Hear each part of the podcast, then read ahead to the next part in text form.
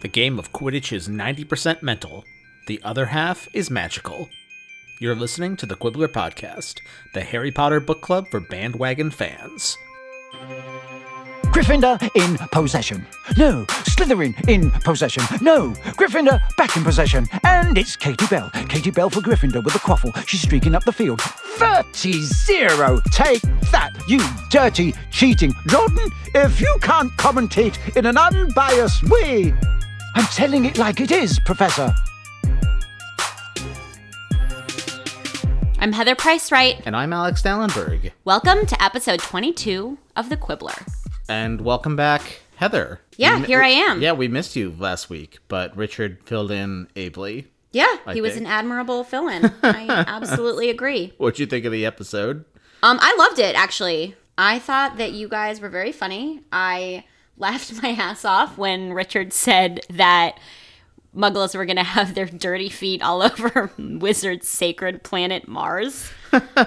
More sacred to centaurs, I guess. Yeah, but, uh, it was still that was a classic Richardism, and I cackled gleefully in my hotel room in Los Angeles, what was it like to get the podcast like uh like any other old like a muggle. like a muggle? No, it's fine. I felt kind of relaxed, actually. You guys did a great job. I missed it. I missed making it.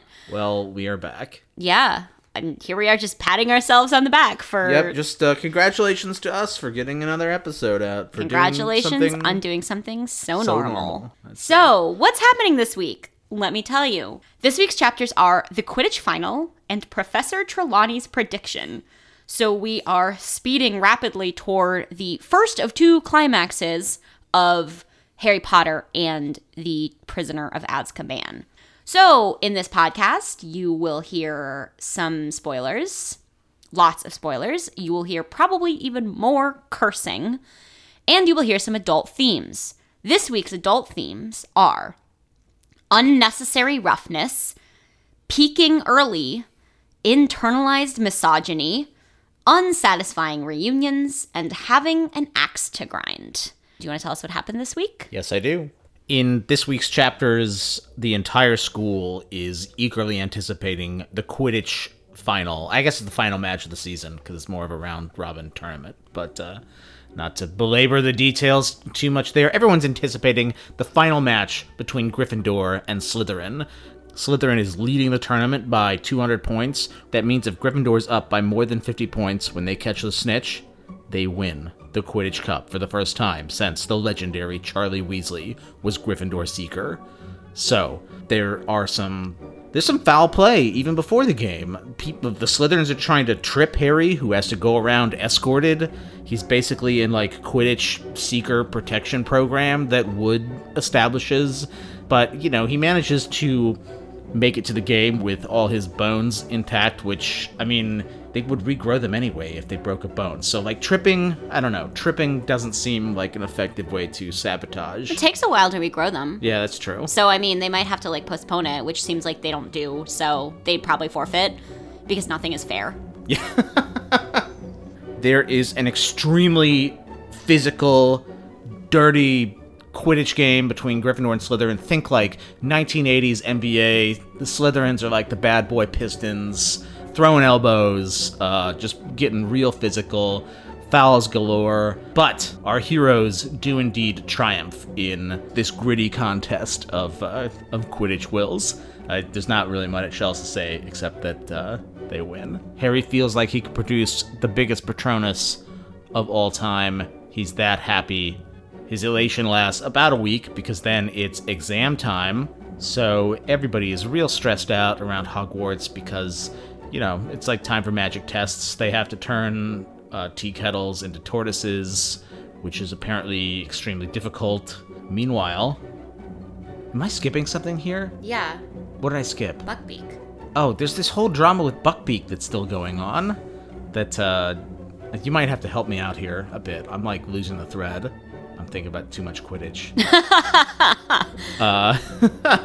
Basically, Buckbeak has. well, when we yeah when we left off, Buckbeak was about to be had he, he had he had lost, lost his, case. There was going to be an appeal. It became pretty clear by the various scheduling of the executioner to arrive with the appeals court that they had no real intention of letting Buckbeak off the proverbial hook slash axe. Axe, yeah.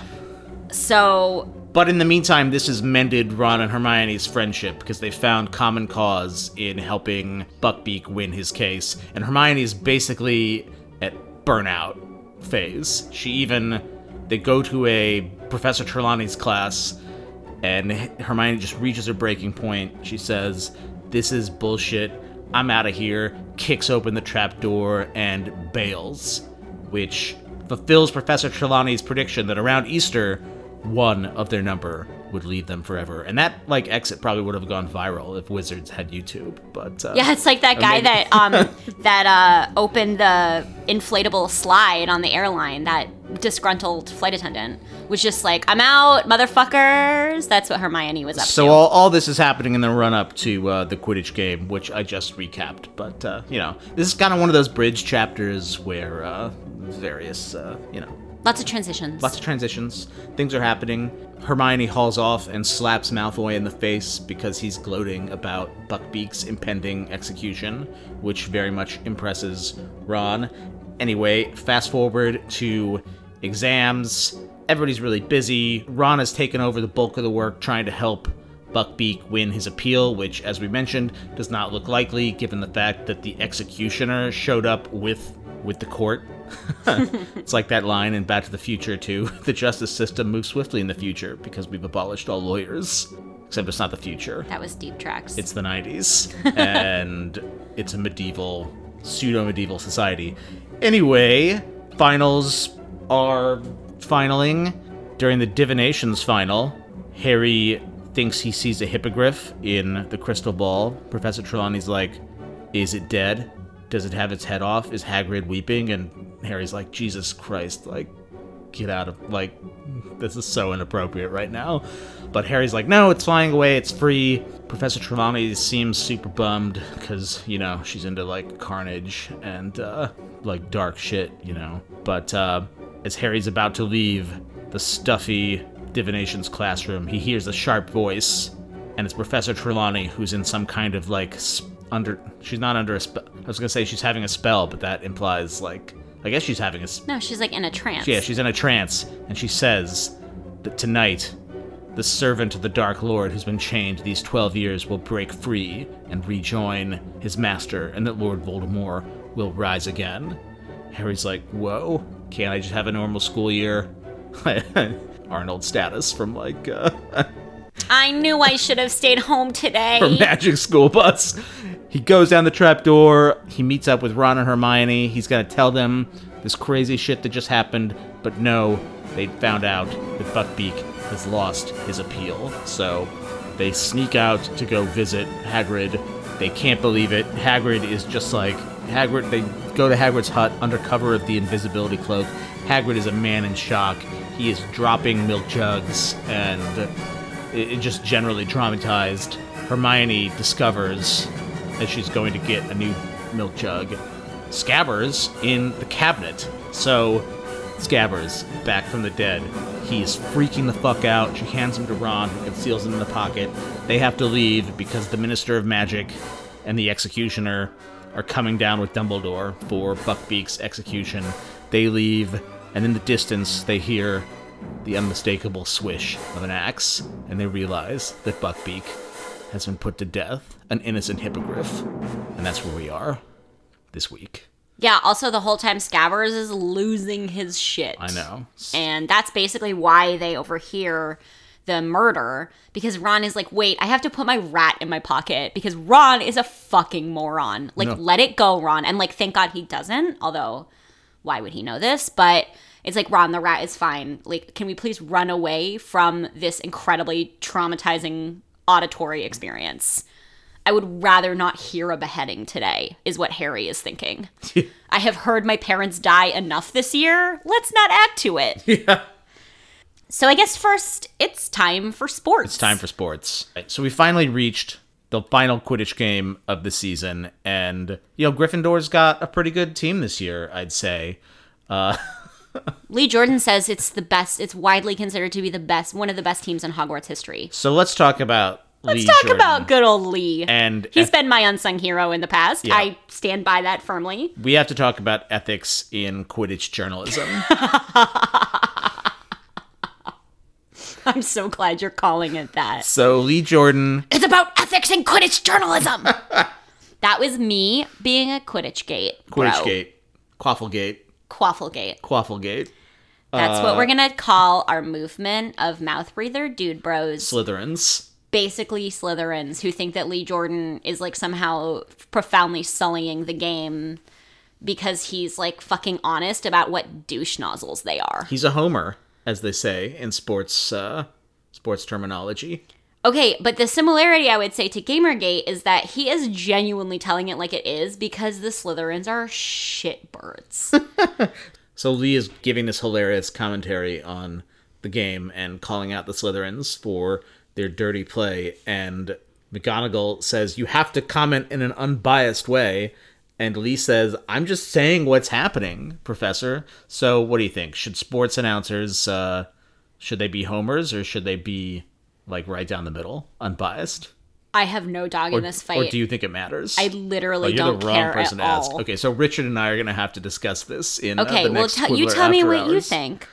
Uh, I guess that it's boring to listen to biased commentary on something that you can see with your eyes. Like, if you want to know what's actually happening, like, Lee Jordan is not all that helpful. Although, I would agree with Lee in this scene. Like, he's not being dishonest, like, he's being colorful. It is we Lee's breaking a few kind of tenets of sports journalism. I was a sports reporter once, many years ago. When you met, when I met you, you were a sports reporter. Yeah, it was considered. It's considered very poor form to cheer in the press box. You don't That's do that. fair. You don't do that. That's fair. so they should. But what if you were cheering against Satan and his minions? So, uh, how did Lee get this job? Lee's actually really good at this job. Lee's like, amazing Lee's- at it, but, Lee uh, knows Quidditch really well, and Lee has a great voice, and Lee has a great stage presence. I think Lee's great at this job. funny. You you'd think they'd pull in like maybe a more neutral party to call the uh, Gryffindor games, but uh, Well, but it's like they don't have any kind of journalism program. Like they don't have any way of training these kids, so it's like they've got one person capable of doing Wow. this. Actually, if there was like a school, a wizarding school newspaper and like wizard journalism class, I would love to see how that uh, how that. Yeah, that would be out. fascinating, We're, but- we're gonna see many more wizarding journal. Well, one more, A big wizarding journalist in particular next book. So we're gonna talk a lot more about uh, Well, but there's about the press. regardless of her, Rita herself, like there's lots to talk about about the Wizarding press, but this okay, specifically Wizarding sports reporting as it is at Hogwarts. Like I don't really I mean, I think Lee is the only person who has been trained to do this job. Like I guess they could train like a Hufflepuff. yeah, but that would suck. Word. I think everybody knows that. And like Lee brings I mean, it's also one of those things where like people's favorite sports reporter like says a lot about them and like I mean, I don't know this from experience because I don't have a lot of stake in sports reporting, but I feel like I know people who will like throw down for their favorite like old school like sports talk radio show. No, I was just thinking. I was just thinking. Growing up in Phoenix, we had Al McCoy who would call the Phoenix Suns games and totally biased for uh, for the Phoenix Suns. Obviously, just like your local like F, your local like radio guy. right, and people love that like- guy. So yeah. I think Lee Jordan is admirable at this particular job. I also think that he, well, you can see even like the game of, against Ravenclaw, like he's more fair. The Slytherins are shitbirds. Yeah, just and he is calling that appropriately. He calls it like he sees it. And like, I mean, he doesn't. I think he's way less of a homer in games against teams that are not like the soul of evil on broomsticks. So Lee is not normalizing Slytherin, basically. basically, hashtag don't normalize. Hashtag now more than ever. Um, Another thing about this game is it actually seems like kind of, it seems like this was kind of a sh- shitty game to watch if you were there. It's actually a really exciting chapter, but it's not played particularly well. Well, okay, so that comes down to like whether it's more fun to watch a game that goes completely fucking off the rails or a game that's played with like skill and grace and dexterity. Somebody takes a club to the face. I forget. Is it Angelina who get who gets like literally clubbed? uh, well, Marcus Flint gets bludgeoned in the face by one of the twins, which is baller. But okay, it's like think about hockey. Like I feel Right. like half of people go to hockey because they think hockey is like an interesting and well played sport, and half of people go because it's there's fights. So like this seems like a really fun game to watch if you're there for like the brawls. And if you care about like Fair point. nicely, beautifully played sports ball, like sure. Like if you're a purist, I guess this is not a fun Quidditch game. It's extreme. This is the only game in the whole series, except for maybe the actual World Cup, where I was like on the edge of my seat with the actual sports writing. Like I think this is a wonderfully written scene. It's extremely fucking exciting. Malfoy literally holds on to the end of Harry's broom like a tiny fucking baby trying to like get his mom to like stay in the grocery aisle with the chocolates. he is such a little bitch and that's such a perfect like that little tiny action is such a perfect encapsulation of his character and I love that she includes it because it's not even like strategic or and it's not even strong. Like A, he's not going all out and like clubbing someone in the face, which is rude but cool. But B, he's not playing well. He's just like, "Rawr, I'm not gonna let you get it either. Like he sucks. And that's such a good moment of him just sucking. Yeah, yeah. And Lee almost curses at him, and then McGonagall Yeah, he says, you cheating B dash. and you think he wants to say bitch, and No, I think it's probably bugger. It's probably Bugger. It's not you cheating bitch. I wish it were. but There bugger a, seems there, more there is likely. one part where it says Lee swore so loudly that McGonagall almost had to take the mic away from him, the magical microphone. Man, I don't know what high school you went to, but if some if the like student announcer was like swearing, I, I think the mic would come away right away. I didn't go to a high school where murder ball was on the That's true. playing Yeah, field. just just football. So Well, right. So other murder ball, right? Muggle murder ball. Um, yo, we are alienating a lot of sports fans this episode. just a lot of just a lot of concussions. I love sports. You actually, yeah, that's true. I'm not so much. This chapter is really delightful. The action is exciting. The comic interplay between McGonagall and Lee Jordan, it's just a lot of fun. And it's also genuinely wonderful when they win. Yes. Like I was really excited for them. Harry deserved that win, even though he played kind of worse than he's ever played before. It was. It's a weirdly poorly played Quidditch game. If we're analyzing it, uh, I mean, we can't overanalyze it because, as, as we've discussed, uh, Quidditch is an elaborate con on sports fans, especially male sports fans. But But Harry sort of doing his weird maneuver to like scatter everyone who's kind of trying to pile onto whatever chaser it is. it's Angelina. Angelina makes him almost miss the snitch. Yeah, and he like stops marking Draco to like help them score 10 points, which uh, tactically poor decision. And the Slytherins get down by more than 50 just because they want to commit these fouls.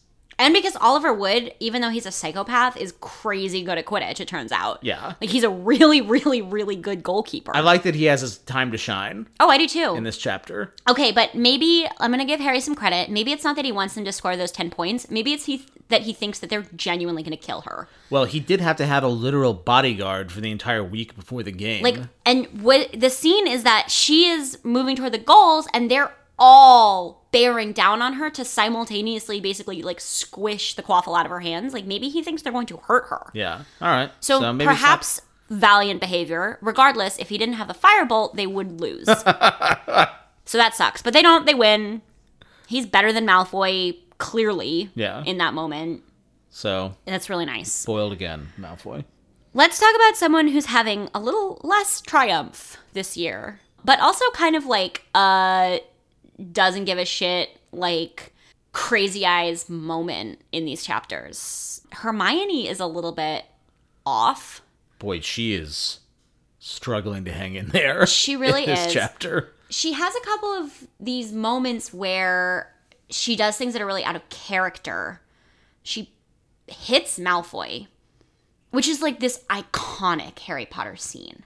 And Ron gets a giant instant love boner and is like all over that shit and thinks it's totally amazing that she hits him. Maybe not a boner right away, but But like a love like boner. there's this you, you can see you can see him looking at her in a different way in this chat. It's really subtle, but in a different way. I don't this- think it's subtle at all. You don't think so? No, I think it is really unsubtle. Okay.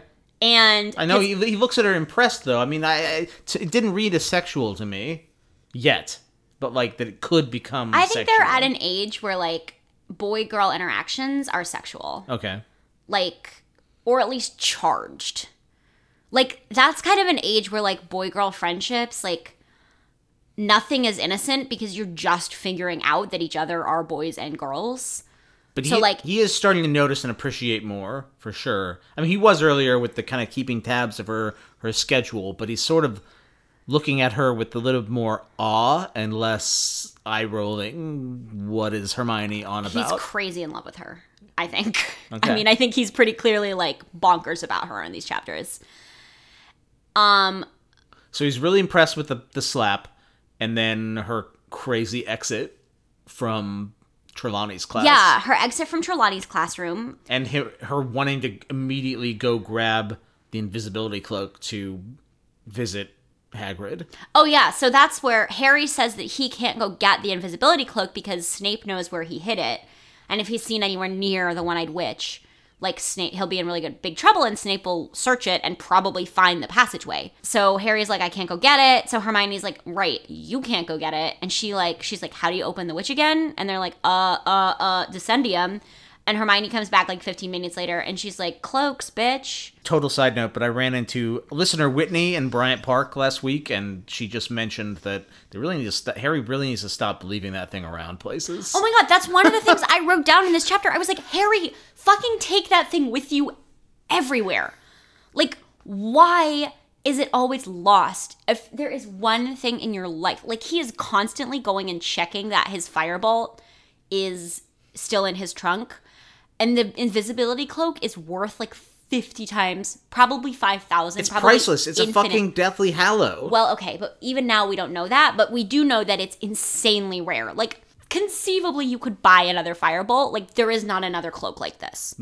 anyway, anyway, just uh, Whitney, you were so right. Like just fucking take the cloak with you. Stop losing this priceless heirloom. Also, it belonged to his dad. You'd think he would like care more. I guess he doesn't it. want to go back to the. I, I It's weird know. that he stashed it in there though. Like Oh, just he didn't want to get caught with it when Snape says, "Turn out your pockets." I guess that's fair. It's still like it's happened enough times that it's what is the line from the importance of being earnest? Losing one parent um, is something you feel sorry for. Losing two parents looks like carelessness. That's like a little how I'm feeling about the invisibility cloak. Don't. Uh, Okay, so those are th- Hermione's three like transgressions, or like these three moments where Hermione becomes like different in these boys' rebel. eyes. Yeah. Yeah. And you have some interesting thoughts on that. Oof, I have some things to say about this. Um, first of all, it's hard because like Hermione is experiencing a certain amount of emotional catharsis by like letting out her emotions in these like really out of character and um sort of like violent like not just physically but sort of psychically or spiritually violent ways which like i get why harry and ron think it's cool because like she is sort of breaking this like veneer of like control and perfection. But at the same time like she's not healthy and she's not behaving healthfully. So like in a perfect world where these weren't 12 year olds 13 year olds whatever i think that like there is space to be like when someone acts really really really out of character even when you think it's cool like i do think there's space to be like do you maybe want to like take a break? Like take a step back? Think about the fact that you don't hit people. Like you're not a violent person. So these chapters are more complicated for me than I, they were when I was a kid because I feel really sad for Hermione and I feel like she's like really not getting what she needs. And like acting out is not something I think Hermione wants to be doing. Like I think that these are like pretty genuine cries for help from someone who has completely lost the thread. And it's kind of shitty that her the people who are closest to her are like, holy shit, like Hermione just like told off the bitch teacher and like punched the bully. It's like, those aren't actually super helpful, like coping strategies. Also, this is some misogynistic bullshit. Let me elaborate. All of the things that Hermione does are masculine expressions of aggression. And the fact that it takes physical violence and insubordination for Ron and Harry to feel like Hermione is like cool and edgy and like finally like breaking out of her nerd box is horrifying considering how many times Hermione's like intrinsic character strengths have saved their asses. They have never been impressed when Hermione is just like low key, emotionally intelligent and brilliant and fucking with it.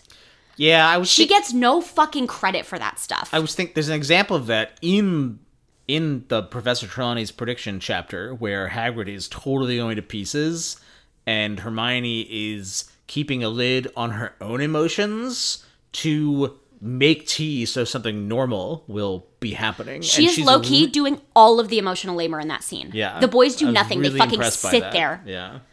Hermione, who had been rummaging in Hagrid's cupboard for another milk jug, let out a small, quickly stifled sob. She straightened up with the new jug in her hands, fighting back tears. We'll stay with you too, Hagrid, she began, but Hagrid shook his shaggy head.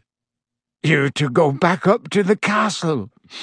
I told you I don't want you watching, and you shouldn't be down here anyway. If Fudge and Dumbledore catch you out without permission, Harry, you'll be in big trouble. Silent tears were now streaming down Hermione's face, but she hid them from Hagrid, bustling around making tea. And she gets no credit for that. That is an, um, a moment of immense personal strength and character that neither Ron nor Harry is capable of bringing to the table. Right. She is making sure that Hagrid doesn't see her crying so that her tears don't like set him off more. She really smoothly, when he shatters the milk jug, she's the only one that jumps up and is like, I got it, Hagrid. Like, you're fine. Sit down. And like finds the other milk jug. Like, she's doing all the work in that scene and getting no credit, you know? And it would never even occur to Ron or Harry or even Hagrid to be like, let's think about the gender dynamics in this scene.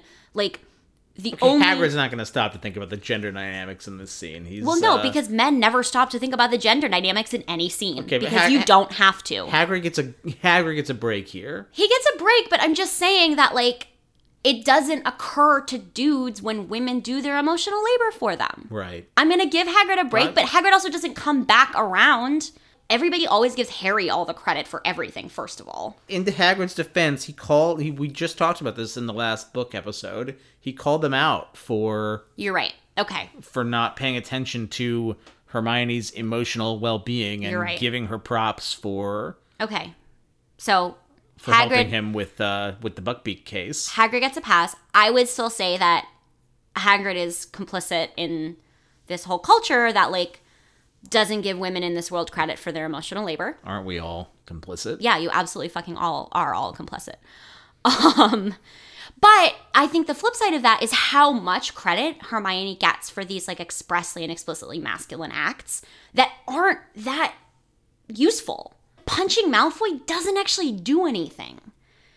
Except that her, her- Harry and Ron are like, "Damn, Hermione, holy shit, I can't believe you went for it." And it's like Hermione has like low key helped them like get one up on Malfoy so many times in these books. Hermione makes the fucking polyjuice potion. Yeah. And this is the only time they're like, damn, what? Hermione! and it's because she uses this like explicitly masculine form of control and coercion. And I think that's misogynistic. I just do. I don't think that it's like hateful, but I think that there's like a lot of upsetting gender dynamics at play in the way that all of the male characters treat Hermione in this whole fucking book. So is, do you think uh, Rowling is trying to say something with that, or is that just kind of a reflection of her experiences and what she's observed in the world? I think she's. I mean, I think that you can't parse those two things out. Okay. Like, I think by including those details, she's making a point about what it feels like to be a woman who is often silently undergirding men's emotions and experiences and the weird kind of credit you get when you like break that mold. I mean, I think certainly J.K. Rowling is the kind of person that has had that experience Yeah. like women are only seen as heroic when they take on traditionally masculine heroic roles and like there isn't a lot of narrative around heroism for the ways in which like more traditionally or stereotypically feminine with the exception of motherhood which is some more patriarchal bullshit but we won't even get into that. But i think that the narrative around mothers as heroes because that's that's the male we'll get let's be real. Um i actually don't think the narrative of mothers as heroes is like counteracts this at all. But I, yeah i think jk rowling certainly as having written the first one of these books as a single poor mother knows that it's really really hard to get credit for your unseen emotional labor as a woman and that you have to be like kicking ass and taking names in this like lean in act like a man be a boss bitch way in order to like be seen as like powerful and part of the part of the conversation and that like women transgressing female norms is the only way women get attention for their acts. Yeah, I think JK Rowling absolutely fucking lutely knows that. So sorry, that was just a straight up rant, but I, I think these scenes are really sexist. But not, I don't think J.K. Rowling is writing sexist scenes. I think she's writing scenes that pull out a lot of really subtle sexism against Hermione. So that's that. You're back in full force this week, Heather. Oh yeah, got some the opposite of R and R, and here I am. so, speaking of injustice, let's move on to social justice for hippogriffs. Let's. Let's do that. Yo, the wizard legal system is fucked up. Oh yeah, it makes no sense. Well, I mean, for one thing, they put animals on trial, which we kind of discussed earlier, but let's just revisit this. They put animals on trial.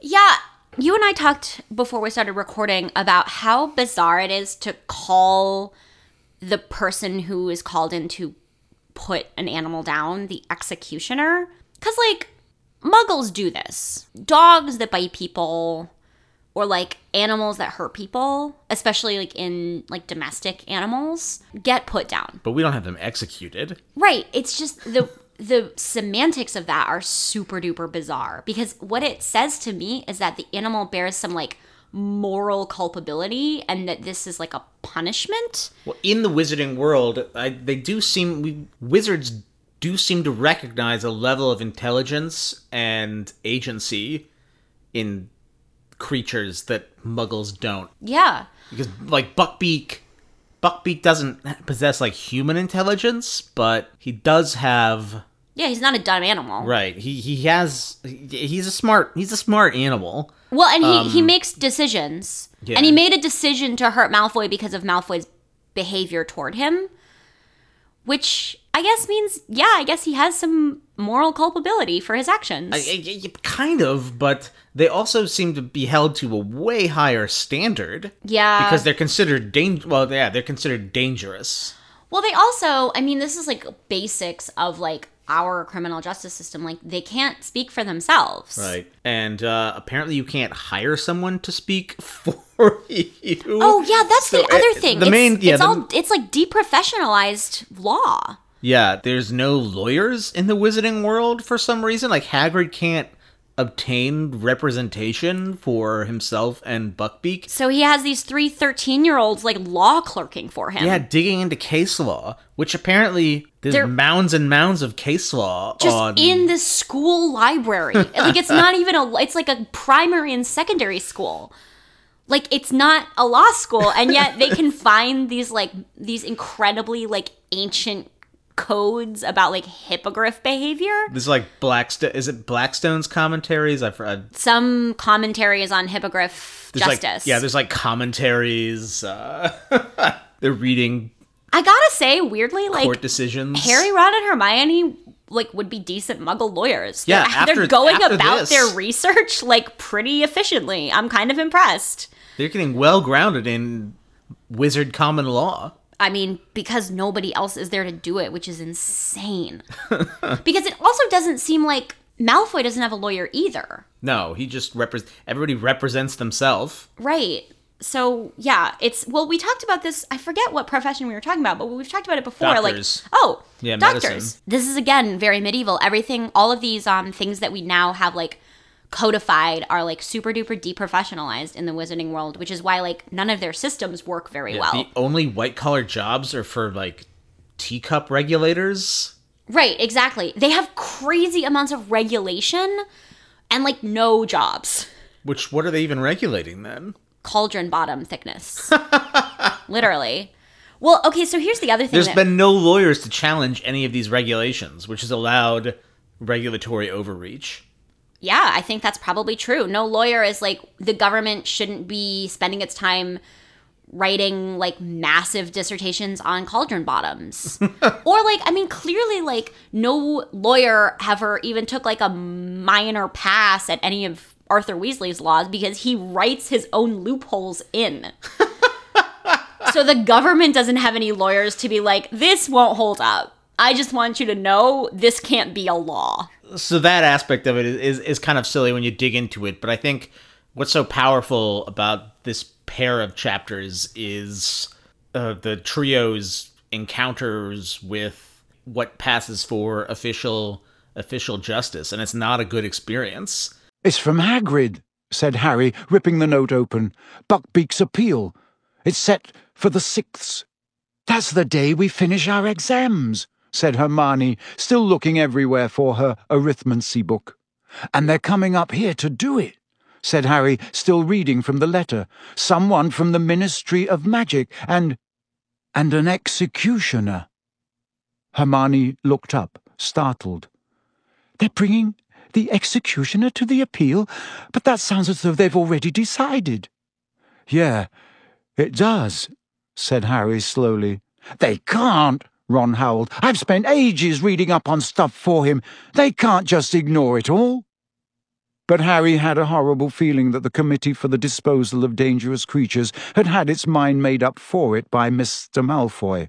There's a couple of different places where Ron or Hermione or Harry says like, "What? They can't do that. They can't just kill him." And it's like, they can and they will, you guys. yeah well ron at one point says this is not justice Right. so it take it, it's a really dim and cynical view of western courts basically Yeah, I don't think it's a wrong view, but it is dim and cynical. And I do I think it's a really important moment especially for Ron because of the 3, Ron is the only one that's not an outsider in the wizarding world in mm-hmm. some way. So it's Ron's realization that the wizarding world isn't safe or fair, I think is the most startling. So to me, it's the most important character development for him. And you're right, he has the most interesting line, which is just this isn't justice. And Harry and Hermione are kind of like, yeah, well, we think everything in the wizarding world is kind of bananas. But Ron is like, I kind of grew up believing that like we as a people did what was right Yeah. and being fairly i mean i think at least like in the back of his mind like pretty anti-muggle like ron certainly doesn't Or at least think kind of like soft bigotry Yeah, against muggles. exactly. Like muggles don't know what they're doing. But this is ron's like kind of one of the early moments where ron looks around himself and says like wow this shit really doesn't work. Yeah. So and i think that's a really relatable moment for muggle readers. I, I yeah, I think it's a shattering experience when you come up against if you've kind of grown up in relative safety and privilege when you first realize like when the state is about to do something that you know is wrong and you're like is this really happening? Is this going to happen? Can they do that? And I think this is another place where the sort of anti muggle racism analogs work because you have this Hermione Ron pairing where Ron would be the stand in for like a white character um, or a character from like a high ish socioeconomic background who has never had to think about the fact that the world might not work the way it's supposed to or be fair. And Hermione is entering this world as a minority and as a person facing like relative oppression. Probably, I mean, not on the same level that like people of color face in this country, but still, like Hermione understands that there is a lot of wrongness in the wizarding world. And so she's less surprised by this. she's still surprised though she's she's shows some some No, doubts yeah I know, but I think Ron's surprise cuts more to the core, and Hermione is just like, isn't it Hermione that says like it sounds like they've already made up their minds? Yeah. Yeah. So does. Hermione is kind of the first one to call out, like, I don't think this is going to work out the way we want it to. And Ron is the one that's still very, very much like, no, like, if we do the work, Right. it will be okay. Yeah, and and that's that's a powerful lesson in a book uh, for this uh, for this age group. So Right. you you can be right, you could be morally right, and it's still like sometimes it doesn't matter. Often, it Yeah. doesn't matter. In these books, often it doesn't matter. The heroes of these books accomplish almost nothing by going through official channels. Basically, You're right. In any of these. Uh, nothing more. There's almost no moral result from. Uh, just like doing the right proper not, not doing the right thing but doing the thing that goes up the chain of command that was designed for that right. No. It's it's it's a very cynical view of authority. and you know the other thing is this scene with buckbeak it's actually a beautiful mirror because it sets up the revelation about sirius really nicely right. because i also think it primes all three characters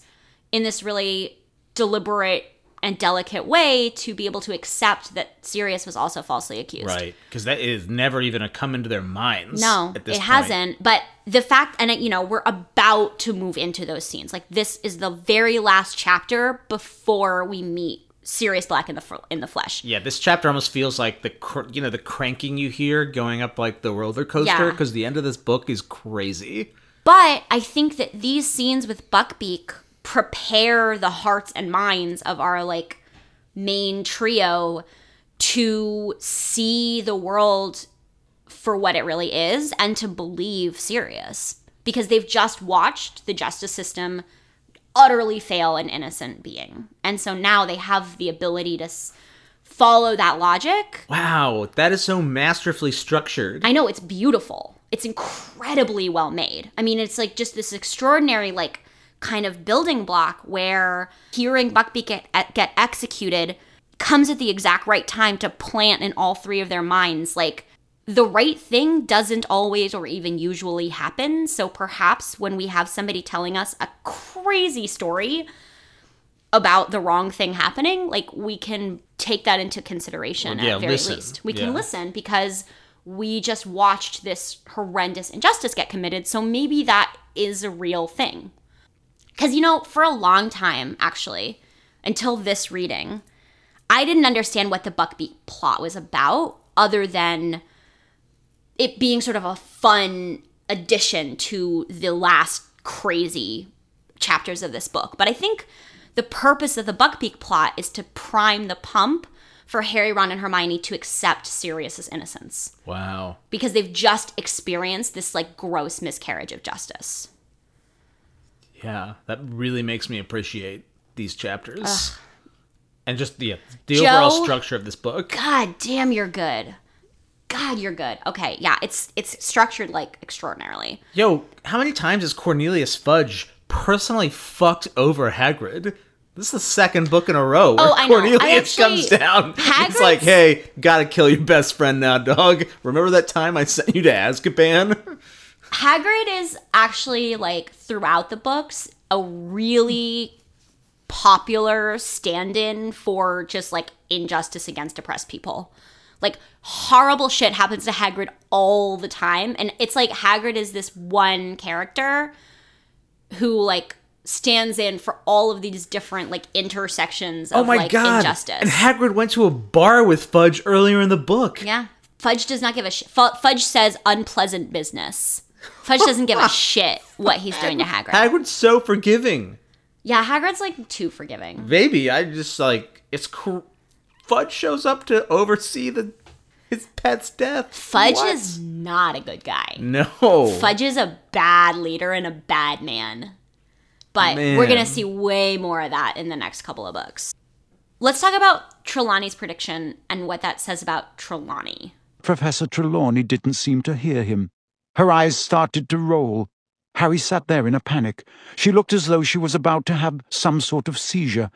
He hesitated, thinking of running to the hospital wing, and then Professor Trelawney spoke again, in the same harsh voice, quite unlike her own. The Dark Lord lies alone and friendless, abandoned by his followers. His servant has been chained these twelve years. Tonight, before midnight, the servant will break free and set out to rejoin his master. The Dark Lord will rise again with his servant's aid, greater and more terrible than ever he was. Tonight, before midnight, the servant will set out to rejoin his master. Professor Trelawney's head fell forward onto her chest. She made a grunting sort of noise. Harry sat there staring at her. Then, quite suddenly, Professor Trelawney's head snapped up again. I'm, I'm so sorry, dear boy, she said dreamily. The heat of the day, you know. I drifted off for a moment. So I mean, she's right. Right, and it's real. Mm-hmm. But I guess it's interesting how different the quality of the delivery of the real prediction is from her just like airy fairy bug-eyed bullshit the rest of the book. For one thing, I mean not this is not the most important thing, but it's like proof that she's bullshitting. Yeah. Because the way in which she delivers an actual prediction is super extreme and intense and like Harry's like, holy shit, what's happening right now? It like, doesn't having a have, seizure? Doesn't seem to have much to do with anything she does in the rest of her life. No, it's kind of she like doesn't her- remember it. Right. And she says that she would never suppose to predict something that extreme. Yeah. So Which that's crazy because she's been predicting this young boy's death for a year. she's just sort of this vessel for whatever this cosmic force is that drops truth bombs uh, on the universe through her. Clearly, they should cancel divination as a class. this does not seem taught. Having a trance and saying some crazy shit that you can't remember doesn't seem like an academic subject. Well, you're in the you're firmly in the McGonagall Hermione camp. I'm not there. look again back to this argument from before. I'm not saying it's not real. I'm just saying like whatever Professor Trelawney just did, she didn't learn how to do. Yeah, she's a crappy teacher, It's a crappy subject. and I yeah, it's a crappy. Subject. You're either a but- medium or you aren't. All right, she But- got the she got the Hermione thing right. No, but that's just like the same. That's confirmation bias. Too broad, yeah. All That's right. just like. Also, everybody. Cl- she clearly meant someone was gonna die. no, she lucked into that shit. She was clearly predicting Harry's death, and Hermione just like accidentally fulfilled the timing. she's so morbid when she's encouraging Harry to describe like the hippogriff. Oh my death, god, she and, super uh, is. It's like, what's your deal? But here's another thing that's totally amazing about the plot structure of this book is like it sounds like she's talking about Sirius. Yeah, Like when she gives I mean I know sorry that's obvious, but when she gives that prediction like it sounds like she is talking about Right, Sirius right. Black is going to come back tonight. So when they see him, it's like, "Oh my god, she was right. He's back. Holy shit." And then it's like so much crazier than that either even, but she's still right. I just think it's structured nicely. Very nice. Scabbers. I What guess the fuck? Scabbers is back. Uh, Ron doesn't seem to react that strongly to Scabbers' miraculous return. I mean, it's not that miraculous. He was a rat. He might have died. He might not have. They didn't like find the carcass. I'm surprised. Why didn't Why didn't Scabbers just bail? Why is he hanging out in a milk jug? I don't actually know. I think we find that out in the Right, next all right, chapter, well, but I don't remember exactly why Scabbers doesn't just like run away. Yeah. I think it's because Crookshanks is like tracking him, Right. All right. So Scabbers is back. Rat bastard. but he's he's not Scabbers. But that's we'll we'll talk about that next time. It's funny how badly Ron wants to keep him. Like we talked about this at the beginning of the episode, but that whole scene where he's like, "Wait, I can't get him in my pocket." It's like, okay, let him fucking go. He's disgusting. like Losing that's the hair. only part of this like plot that doesn't make any sense to me. I'm just like, why is Ron so into Scabbers? I'm imagining open sores. Ew, it's like I had this cat until actually bonkers recently because she lived to be like almost 30. Um named Ashley Bell, who we found in a Bashas' parking lot. Oh, people don't know what Bashas' is. That's like that's a grocery store that's only in Arizona. Anyway, we found her in a Bashas' parking lot, um, where I grew up, and she lived to be like a thousand in cat years, and she was vile by the time she died. Like she had all this like she couldn't stop drooling and she had all these like sores and she would still like need you and she had these gross like really sharp but kind of crumbly claws Oh, I liked her. She came in and was my friend for a minute. she's a she was a really it, like she was like a, a kind of like friendly cat but she was foul and that's how i'm thinking about scabbers no she was a good girl like i actually kind of miss ashley bell but she was disgusting by the end of her life and i'm imagining scabbers like ashley It's a gross. The the illustration is kind of gross. it is i actually i posted it on instagram so if you guys want to see what the illustration of scabbers looks like uh little plug Scabbers is gaunt. yeah scabbers is having a hard time which like scabbers it turns out deserves Uh, quick quibble. So they learn cheering charms in these chapters, and why don't they use those more often? Because some depressing shit happens in these books. Yo, Professor Flitwick, go down to Hagrid's hut and use a cheering charm on him. The dude could use some cheering up. Yeah, it's like you guys basically have like antidepressants, and you're Foolproof just like, immediate antidepressants. but it's not like the effect is lingering. Right. It's more like a brief escape.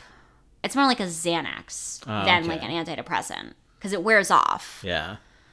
Um, but still, yeah, it's like why don't these ever make an appearance again? Yeah. Well, you see, there's some like that happens with like some spells, and uh, Right. it's kind of It's dumb. Yeah, it's it's funny and dumb. they drop in as a joke, and then they're not really like mentioned again. Right. It is actually really cute when Harry goes a little hard on his cheering charm in the exam and they have to put Ron in like a rubber room to like calm down for an hour because he's like laughing hysterically. That's a cute scene. Oh, they have exams. Oh, I, there's not really anything to It's say about still that. stifling hot. There's no air conditioning. They can't use a cooling charm. I just, they don't seem to use their magic that often. No. They seem to In an use their way. magic sort of startlingly unoften and only for like really brief periods of like comfort as opposed to for like lo- I guess that's one of the things Richard talked about last week. but they do have this like singular obsession with comfort and like not a lot else. Um although I guess comfort would mean like maybe air conditioning. Yeah, I just uh, Anyway. every, every like the last few times they've had exams, Harry is always like sweating his balls off. Don't say balls. Sorry, Wait, I don't know why. sweating his quaffle, his quaff. I don't know. Never mind. Um, oh, there is this really sad scene when Hermione gets like totally tripped up by the boggart because Professor McGonagall, the, the boggart takes the form of Professor McGonagall, saying that she's failed everything, and like. It's just sad because she's so psychologically fragile by this point that it like sends her it like she goes to pieces and you're just like, "Ugh, Hermione, like you need to be a little bit better adjusted because that should not be your boggart." like if that's your greatest fear like a you're like pretty privileged and b like you probably need to think about prioritizing a little yeah, it's like in the first movie when ron goes she needs to sort out her priorities and like girl you do she has a rough third book. I'd say. she does So who's your unsung hero? oh my unsung hero is the giant squid in the lake he's mentioned in one sentence but i feel like they're burying the lead of this entire book which is that they have a giant squid that's awesome. I want to meet him. I want to know more about him. I want one Harry Potter book that is about the life and times of the giant squid. Harry Potter and the Giant Squid. Hell yeah. Or just the giant squid. Make it happen. The Joe. giant squid and where to find him. that I would read that book. That's like one of the weird offshoot books I would actually buy. Fair enough. Who's yours? Mine is Oliver Wood. I just wanted to give him a send off. This is his big final hurrah. He's such a great minor character. He uh he achieves his dream. He wins the Quidditch Cup. He's like tears are streaming down his face. He's sobbing uncontrollably. Uh apparently his game his game plan was uh his game plan was solid. There's not much to it. You have to catch the snitch and win by more than 50, but uh you know, I feel like he's one of the few characters who comes into these books, gets what he wants, and just like leaves in a blaze of glory. Yeah, does he come back? I, you know, I don't. I don't even remember if he's at like the Battle of Hogwarts. Yeah, please remind us uh, what happens to Wood if anybody remembers. But I think, I think this is Wood's. It's certainly Wood's his last call. like yeah, it is it's it's his last like major outing in these books. He's so funny. I actually I do end up really missing Wood. Wood is a great um he's also like a great mentor to Harry because he basically treats Harry like he's only good for one thing, which is Quidditch, which is kind of relaxing for Harry because he does, he briefly doesn't have to be like famous slash the chosen one. Yeah, well, Wood and Wood is Harry's more on the same page with Wood than like anybody else on the team, really. Oh, Harry yeah. and Wood have a lot in common. They're really competitive and really single-minded. Mm-hmm. And Wood's relationship with McGonagall, like let's just shout that out one more time. They have a love that will never die, and It's it's pure. so sweet and pure. And they they sort of like, I don't know, She's sopping as hard as he is. she is harder. Rowling says harder. Yeah. So So psyched to win that. Uh, she's really proud of him, and that's nice. He deserves that. They deserve each other's just like total joy. do you think Wood goes into like kind of has this letdown or like spirals into a sort of depression because he's been going after this one thing that he wants more than anything? Like, what's Wood's life purpose after this? I actually can see, yes, first of all, I bet Wood spirals for a while. Like, this seems like, it seems, I think it's hard to be, I mean, that's why we said peaking early as an adult theme. Like, it's hard to achieve your greatest goal as like a 19 year old because, like, then what? But I can see him being like a motivational speaker. Like, can't you see him being like the wizarding version of like Richard Simmons? Yeah. like a sort of sports guru slash just like make your own life yours kind of guy. I can that seems like a job that wizards would actually really gravitate toward and I can see him being really good at it. Wood's driven. He's really motivating.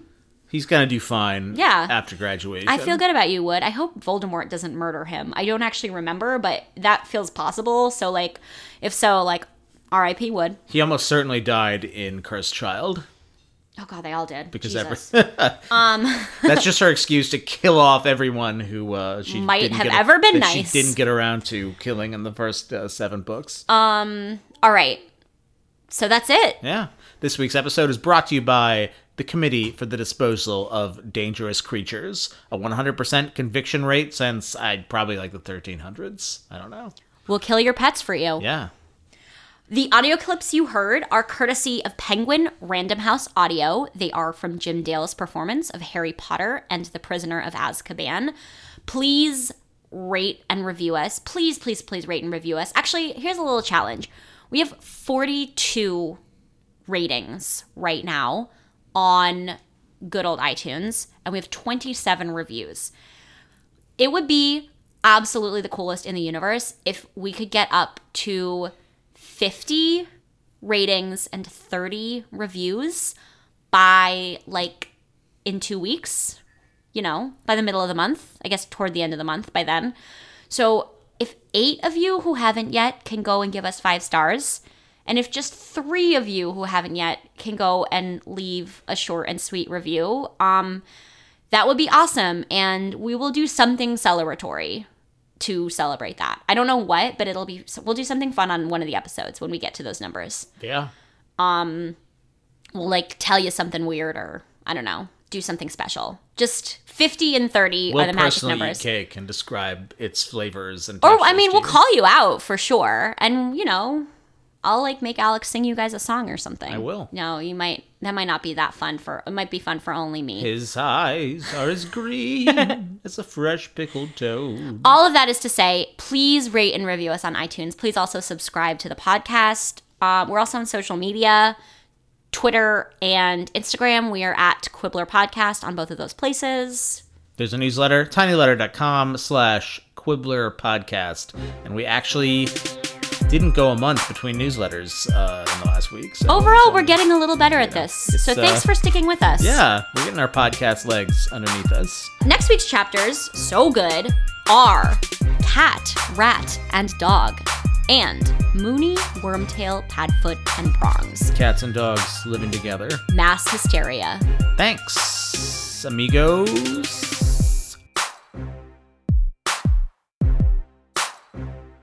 You cheating scum! Lee Jordan was howling into the megaphone, dancing out of Professor McGonagall's reach. You filthy, cheating bitch!